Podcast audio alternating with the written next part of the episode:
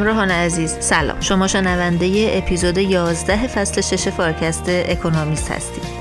امروز سهشنبه 23 آبان 1402 من هستی ربیعی به اتفاق همکارانم دکتر سید فرشاد فاطمی، دکتر امینه محمودزاده و دکتر محمد امین نادریان تا پایان این اپیزود همراه شما هستیم. ازتون دعوت می‌کنم تا اگر علاقه‌مند به موضوعات مشابه به اونچه که در فارکست اکونومیست پوشش داده میشه هستید کانال تلگرامی رهنمان رو حتما دنبال کنید ما در این کانال علاوه بر مرور سایر مقالات مجله اکونومیست که در اپیزودهای فارکست اکونومیست موجود نیست فیلم های رویدادهای برگزار شده رهنمان متن گزارش های تولید شده و کتاب های صوتی مجموعه فارکست کتاب رو با شما عزیزان به اشتراک می‌ذارید لطفا ما رو دنبال کنید و به دوستانتون هم معرفی کنید.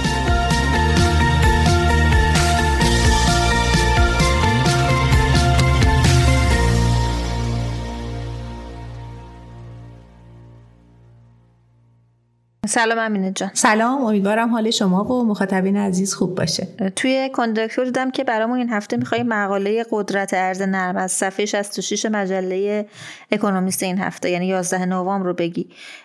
عنوان مقاله خیلی متناقضه.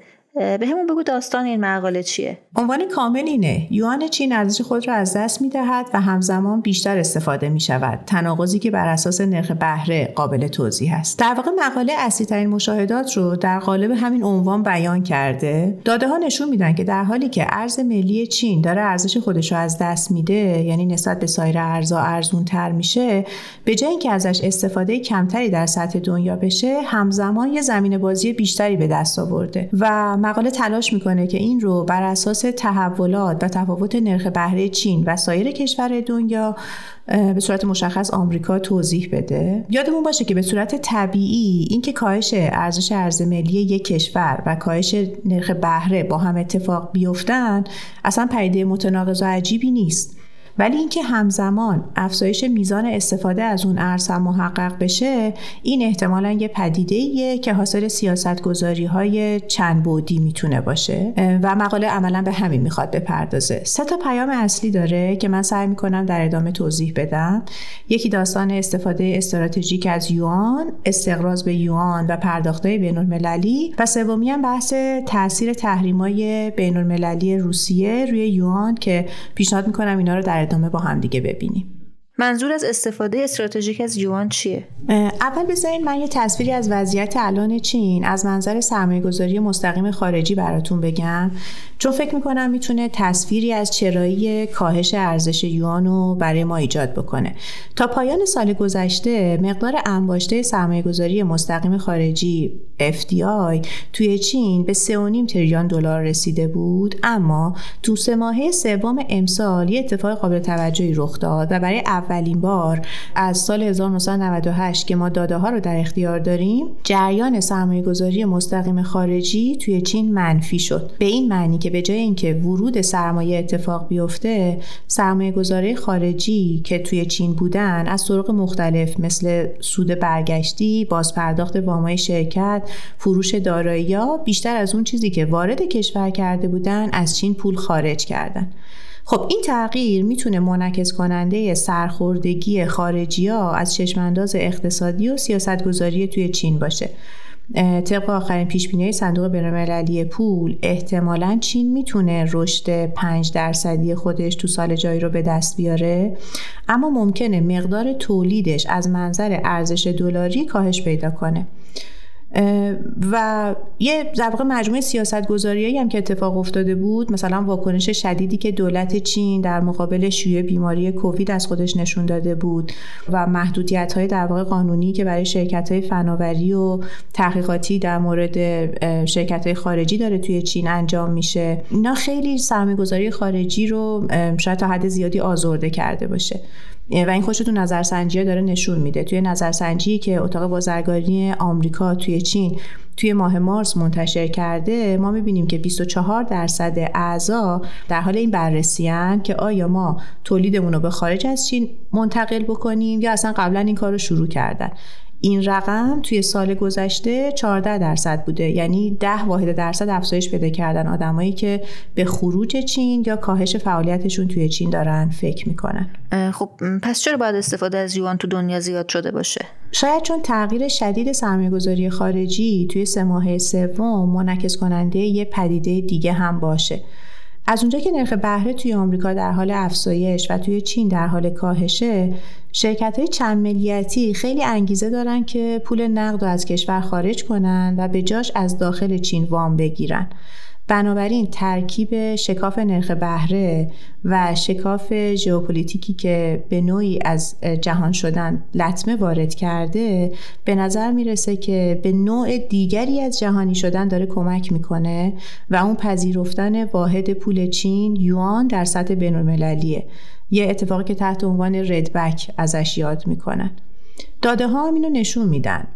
ماه گذشته بانک مرکزی چین گزارش کرده که هزینه استقراض به یوان نسبت به سایر اقتصادهای بزرگ دنیا کاهش پیدا کرده. در نتیجه شرکت های خارجی 106 میلیارد یوان معادل 15 میلیارد دلار اوراق قرضه توی چین منتشر کردند که در مقایسه با مدت مشابه سال 2022 58 درصد افزایش داشته.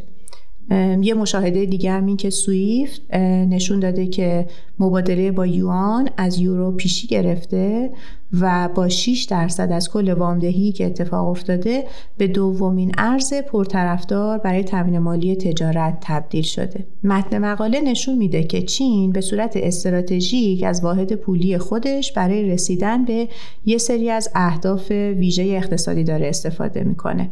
نرخ بهره و ارزش یوان رو پایین آورده و همزمان از قدرت سیاسیش هم استفاده کرده که کشورهایی که می‌خوان از چین وام بگیرن این وام رو بر مبنای واحد پولی یوان بگیرن. قبلا هم با هم دیگه دیده بودیم که میزان قرض دادن بین المللی چین به شدت افزایش پیدا کرده.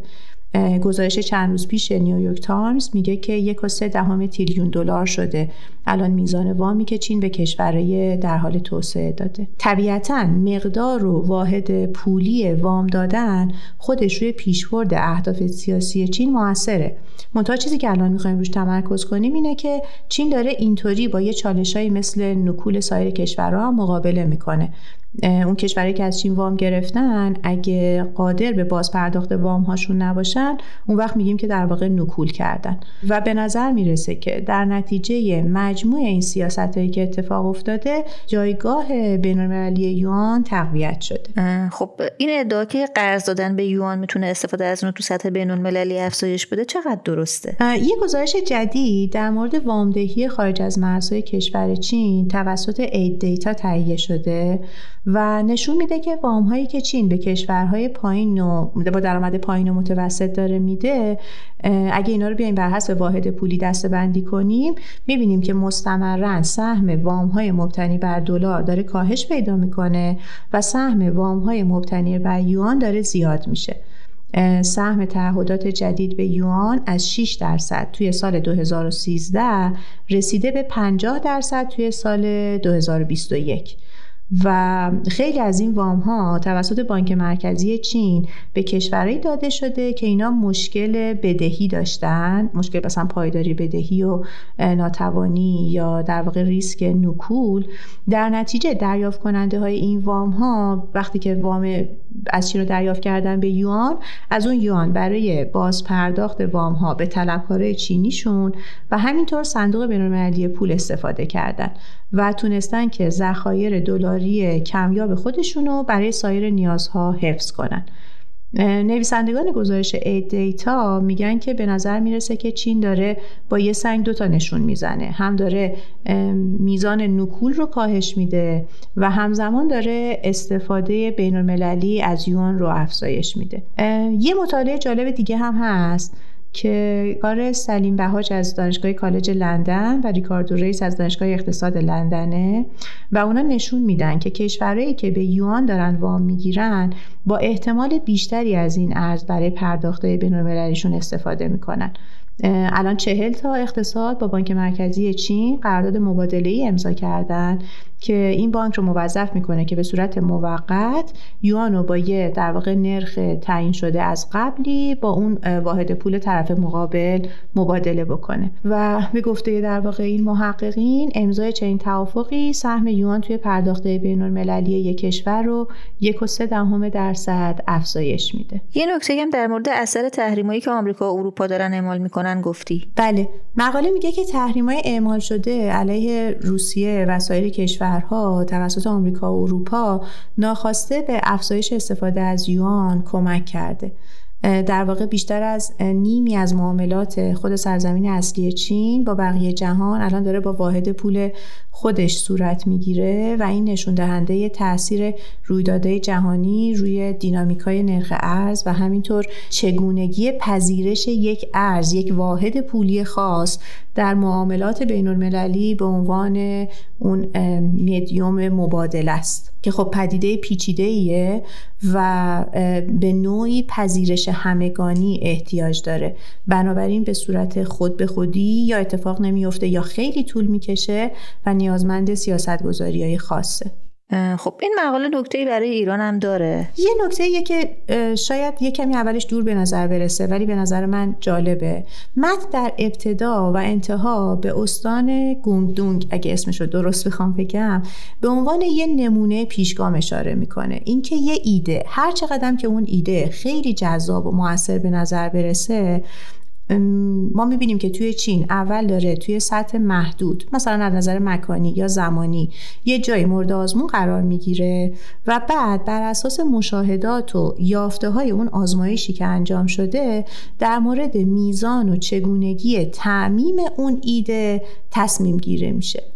این استان گنگدون کم پیشران بوده توی همون مثلا دوره اولیه‌ای که سرمایه گذاری مستقیم خارجی خیلی داشته توی چین افزایش پیدا می‌کرده شرکت بین المللی که دنبال نیروی کار ارزون بودن می اومدن اونجا خب این استان از نظر جغرافیایی خیلی به هنگ کنگ نزدیکه و می‌تونسته از مزیت‌های هاب تجاری که توی هنگ کنگ وجود داشته استفاده بکنه.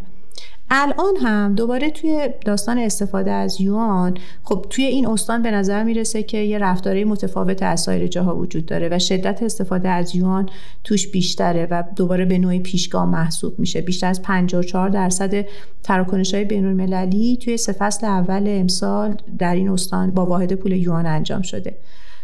متن راجع به دلالی صحبت نمی‌کنه ولی این مشاهده به این معناست که یه منطقه خاصی توی چین احتمالا به دلیل مزیت‌های اقتصادی یا ابتکارات دولتی یه سیاست‌های خاصی رو دارن اتخاذ می‌کنن. این به نظرم نکتهش همینجاست. من فکر می‌کنم که خوبه که این تجربه رو مورد استفاده قرار بدیم که قبل از اینکه زندگی ده میلیون نفر رو متاثر کنیم ایده رو یه جا پایلوت اجرا کنیم و بعد بر مبنای شواهد تصمیم بگیریم و جلو بریم نه بر مبنای شهود. ممنونم امینه جان. سلامت بشید خیلی ممنونم از شما.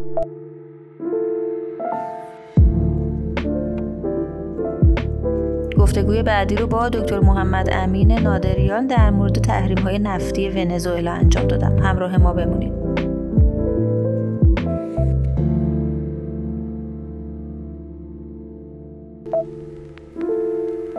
سلام امین جان. سلام و عرض ادب. خوشحالم که دوباره در خدمت شما و شنونده های فارکست هستم این هفته برای شنوندگان ما چه مقاله رو انتخاب کردی؟ من این هفته یه مقاله رو انتخاب کردم در مورد رفع تحریم های آمریکا علیه ونزوئلا. توی 18 اکتبر گذشته اداره خزانه داری آمریکا اومد اعلام کرد که تقریبا همه تحریم های علیه ونزوئلا تو بخش نفت و بانکی و معدن رو برای یک مدت 6 ماهه می‌خواد برداره. نگاه کن این یک موضوع خیلی مهم از منظر بازار نفت. بازار نفت تو شرایط فعلی به دلیل اون استراتژی خاصی که اوپک پلاس داره دنبال می‌کنه و کاهش تولید نفت خام کشورهای این سازمان حتی کاهش داوطلبانی عربستان و روسیه داره حرکت می‌کنه به سمت یک کمبود عرضه ای و این می‌تونه در واقع ثبات بازار رو تحت تاثیر قرار بده. توی همچی شرایطی طبعا یه سری نگرانی های شدیدی برای کشورهای مصرف کننده از منظر ثبات بازار نفت به وجود اومده که یک نگرانی کوتاه مدته اما اینجا باید بگم که یه سری موضوعات پیچیده تری هم وجود داره. اون تحولات ژئوپلیتیکی و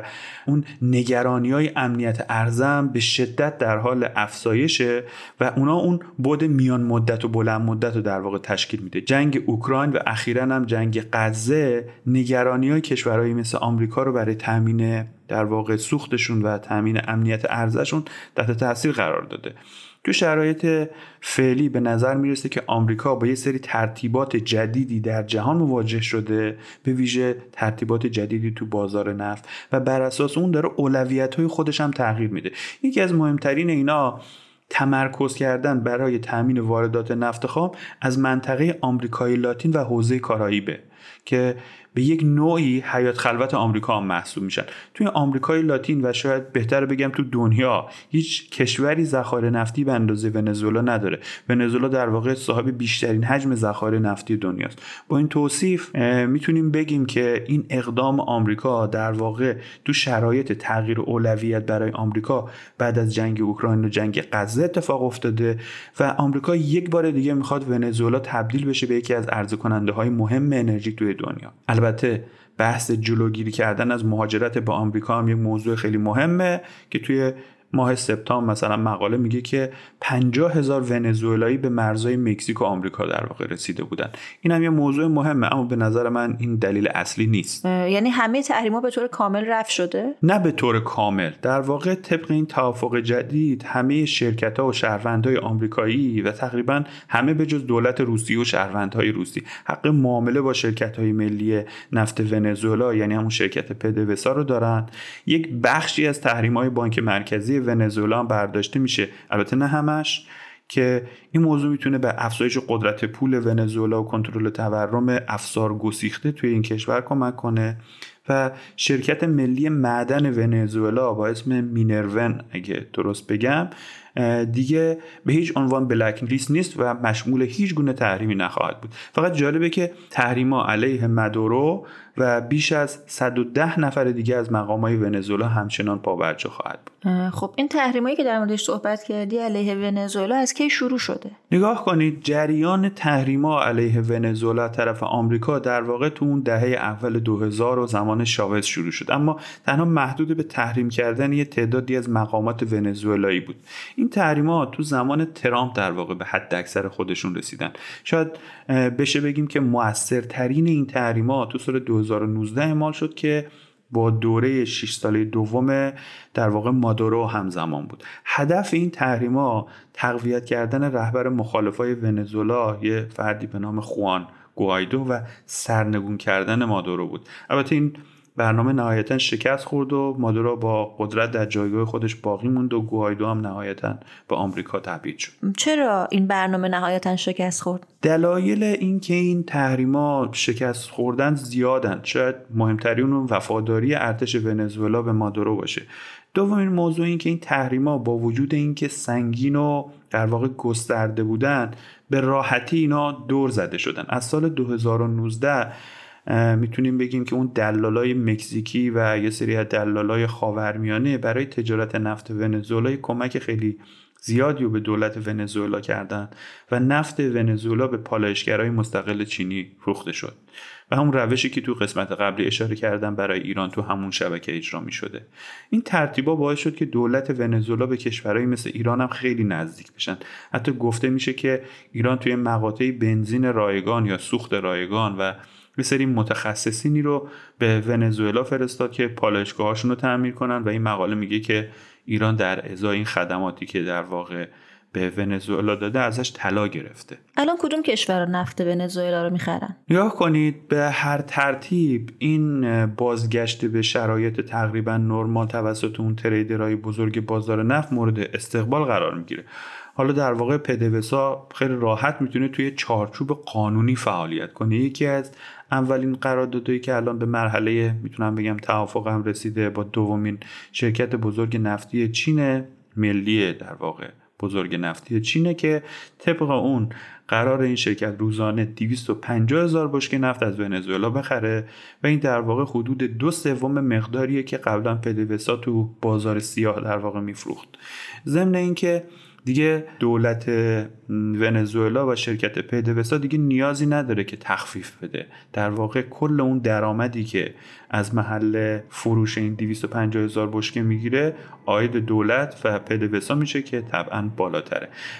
علاوه بر این بر اساس مجوز سال قبل دولت آمریکا شرکت شورون آمریکا هم 100 هزار بشکه در روز از ونزوئلا نفت خواهد خرید و الان پیش بینی می‌کنن که با رفع این تحریما این رقم بتونه 50 درصد تا پایان سال جاری میلادی در واقع افزایش پیدا کنه و برسه به 150 هزار بشکه البته الان بحث تحلیلگرا اینه که بازگشت ونزوئلا با این ظرفیتی که الان اشاره کردم نمی‌تونه خیلی تاثیر چندانی رو مثلا رو قیمت ها و بازار نفت داشته باشه.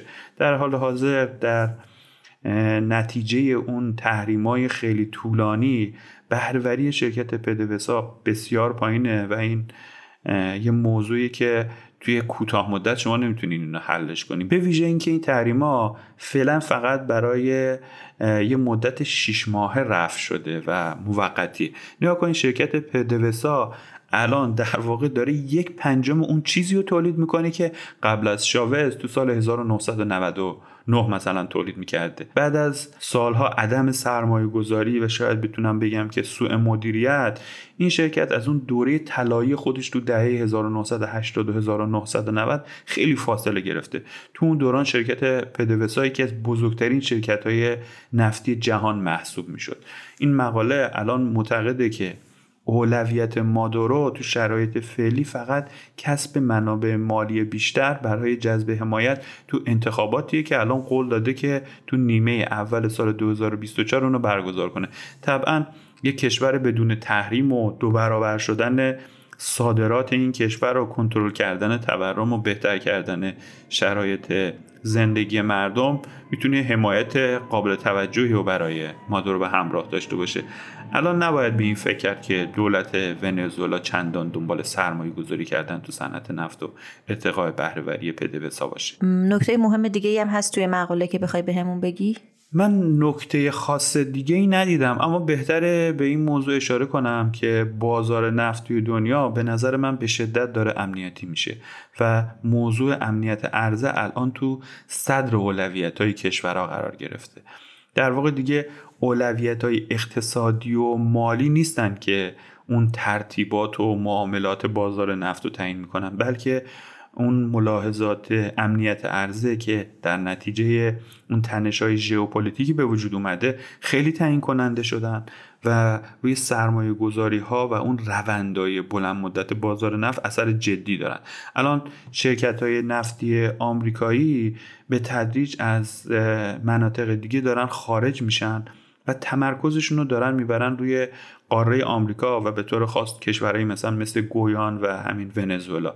به طور مشابه اگه شما روند حرکتی شرکت های اروپایی هم دنبال کنید می‌بینید که این شرکت ها هم از بقیه مناطق حتی آمریکای شمالی اینا دارن خارج میشن و تمرکزشون رو دارن معطوف می‌کنن روی آفریقا و اونجا سرمایه گذاری می‌کنن. خیلی از تحلیلگران معتقدن که این روند یه واکنش به این تحولات ژئوپلیتیکی جهانه و به نظر من این جنگ غزه و تنشای منطقه خاورمیانه می‌تونه یه سری آثار بلند مدتی و از منظر جغرافیای سرمایه گذاری تو صنعت نفت داشته باشه. به هر حال اون کلان روند Deglobalization و بحران شدید اعتماد بین کشورها داره جهان رو به سمت یک الگوی دو قطبی می‌تونیم بگیم. از منظر مناسبات قدرت داره حرکت میده.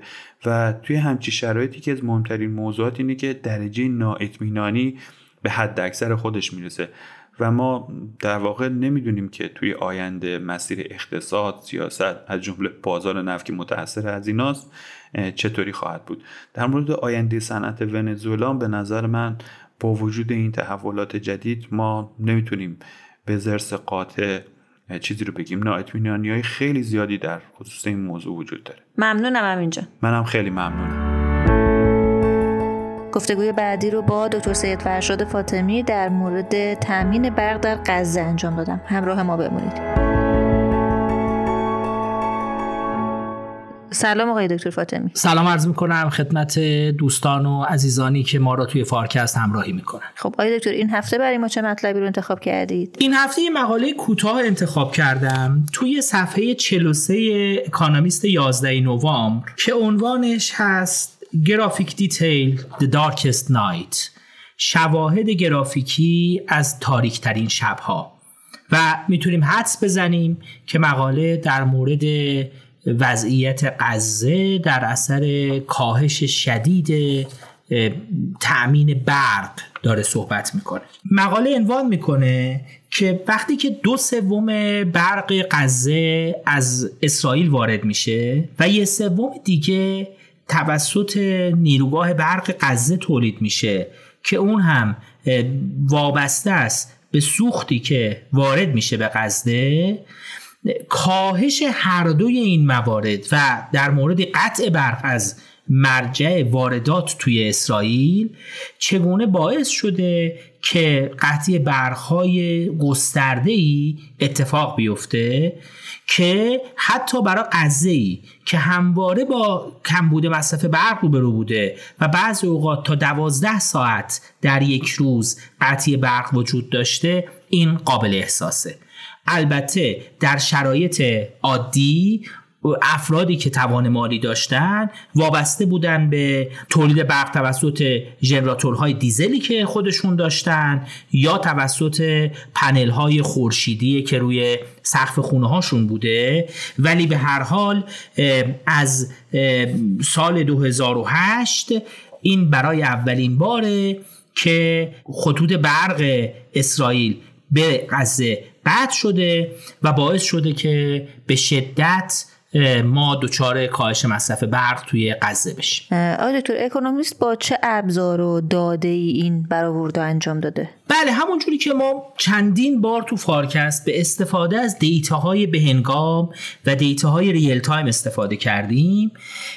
اکانومیست استفاده می‌کنه از دیتای روشنایی شب که احتمالا دیدیم و تصویری هم که این مقاله را همراهی می‌کنه دو شب غزه را در 24 سپتامبر قبل از اتفاقای اخیر و 22 اکتبر داره نشون میده که با چه شدتی نور شب توی غزه کاهش پیدا کرده. با استفاده از این دیتا نشون میده کاهش روشنایی در محدوده نوار غزه توی این فاصله چشمگیره و به نظر می‌رسه که اثر خیلی واضحی روی وضعیت زندگی مردم گذاشته باشه. شدت کاهش این روشنایی شبانه این بار چقدر بوده؟ مقاله اشاره می‌کنه که تو این فاصله زمانی نور شبانه تا 90 درصد کاهش پیدا کرده و این کاهش 90 درصدی ممکنه تو بعضی از شبا تو بعضی زمانها متفاوت بوده باشه. منتها به طور متوسط 90 درصد فعالیت های شبانه غزه تعطیل شده آقای دکتر این روند بلند مدت داده هایی که بهشون اشاره کردین چه واقعیت هایی رو به ما میگن؟ اتفاقا دلیلی که این مقاله برای من چشمگیر شد او همون روند بلند مدته بود. نگاه کنید مطالعات مختلفی نشون داده که نور شب یه رابطه مستقیم داره با در از تولید ناخالص داخلی. یعنی نشون میدن در کشورهای مختلف یا بین نقاط مختلف کشور چگونه این تفاوت نور شبانه با میزان رشد اقتصادی و میزان رفاه مردم تو اون مناطق در ارتباط بوده و یه شاخص خیلی خوب از اون زمینه. ممکنه بگیم خب یک ماه اخیر عملا یه بازه زمانی مشخصه که یه سری اتفاقای خاص افتاده. منتها وقتی به این روند نگاه بکنیم که مقاله توی نمودار از سال 2012 تا سال 2023 رو نشون داده خیلی خیلی جالبه که مناقشات مختلفی که تو این دوره اتفاق افتاده چگونه تاثیر گذاشته توی این داده به خصوص که ما داریم ملاحظش می‌کنیم. نکته اساسی اینه که ما داریم در مورد یه باریکه‌ای در کنار ساحل با تقریبا 400 کیلومتر مربع مساحت صحبت می‌کنیم که چندین میلیون نفر آدم توی اون زندگی می‌کنن و توی این باریکه ما داریم می‌بینیم در زمانهایی که مناقشه هایی بین اسرائیل و نیروهای حماس و یا بین حماس و نیروهای دولت خودگردان پیش اومده چگونه شدت روشنایی شب کاهش پیدا کرده. به طور خاص اگه بخوایم به چند تا داده نگاه بکنیم شدت نور تو غزه تا قبل از این اتفاقات نسبت به سال 2012 که اولین دیتایی هست که تو این مقاله اشاره شده تقریبا دو برابر شده. تو همین مدت جمعیت غزم 36 درصد افزایش پیدا کرده. تو این دوره تقریبا 11 و نیم ساله. نکته اینه که وقتی که نگاه می‌کنیم به وقایعی که داره اتفاق میفته مثلا توی سال 2014 که نبرد دیگه ای بین حماس و اسرائیل گزارش شده عملا اونجا هم به شدت میزان روشنایی شب کاهش پیدا می‌کنه. و خب چون این به صورت مرتب اتفاق افتاده و مثلا از 2012 تا الان به راحتی میشه با مراجعه به دیتا پنج دوره کاهش را در اثر درگیری های بین حماس و اسرائیل دید و یه دوره بین 2017 تا 2018 که بحرانی میشه بین حماس و دولت خودگردان و واردات سوخت به غزه مختل میشه یا دچار مشکل میشه تو اون دورم به شدت شدت نور شبانه کاهش پیدا کرد. من می‌خوام این استفاده رو بکنم. درسته ما اتفاق هفت اکتبر رو داریم می‌بینیم و یه حمله اتفاق میفته و یه نبردی شروع میشه ولی اطلاعات این بازه دوازده ساله نشون میده با همین یه شاخص ساده که مردم تو غزه با چه زندگی زجرآوری روبرو بودن. می‌خوام بگم به جای اینکه ما باید اتفاق را بخوایم از هفت اکتبر نگاه بکنیم اگه دریچه خورده بزرگتر ببینیم و از دید این مردم به داستان نگاه بکنیم اون وقت ممکن اتفاقای هفت اکتبر به بعد حتی تفسیر متفاوتی را برای ما پیدا بکنه. آقای دکتر تاثیر این قطع برق روی زندگی مردم غزه چطوری احساس میشه؟ و بله شنیدیم و می‌دونیم دیگه. این قطع برق بعد از اتفاقات هفت اکتبر تاثیرات جدی داشته رو زندگی مردم. الان دیگه آسیاب ها نمی‌تونن کار بکنن به واسطه وابسته برقن. گروه های جستجو و امداد دیگه تو شب نمی‌تونن کار بکنن واسطه اینکه نور ندارن. بیمارستان ها دارن از کار میفتن کارخونجاتی که اونجا محصولات بهداشتی تولید می‌کردن. کارگاه های اگه اصلا محصولات بهداشتی تولید می‌کنن اونا دیگه نمی‌تونن عملیات خودشون رو ادامه بدن.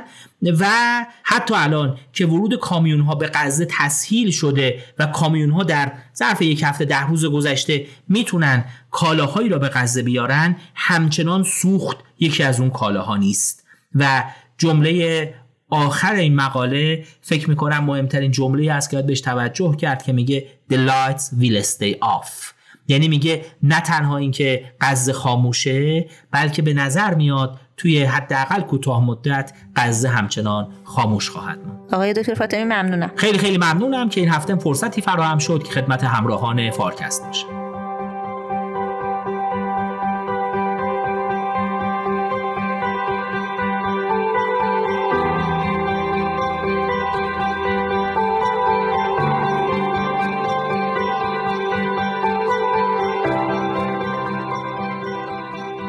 از اینکه شنونده اپیزود 11 فصل 6 فارکست اکونومیست بودید از شما بسیار ممنونم. لطفا اگه ما رو میشنوید و دوست دارید که بتونیم تولید فارکست رو به صورت منظم ادامه بدیم از هر روشی که براتون مقدوره چه اسپانسری و در واقع حمایت مالی چه پرداخت از طریق پلتفرم حامی باش و یا حتی کمک به انتشار بیشتر محصولاتمون ازمون حمایت کنید. فارکست رو می‌تونید به صورت فصل بندی شده و در قالب گروه محصولات مختلف با مراجعه به وبسایت رهنما یا در پلتفرم های مختلف پادگیر مثل کست پاکس، گوگل پادکست، اپل پادکست و فیدیبو بشنوید و دنبال کنید. ضمنا اگه دوست دارید از انتشار گروه محصولات مختلف فارکست و همینطور رویدادها و خدمات مختلف شرکت مشاور مدیریت رهنمان مطلع بشید ما را از طریق کانال تلگرام دانشگو یا اینستاگرام و لینکدین follow کنید. شماره های تماس ما به علاوه لینک همه کانال های ارتباطی که گفتم تو caption همین اپیزود اومده. لطفا ما رو فراموش نکنید ما رو بشنوید و به دوستانتون هم معرفی کنید. من هستی ربیعی هستم و روز و روزگار خوشی رو براتون آرزو می‌کنم. خداحافظ.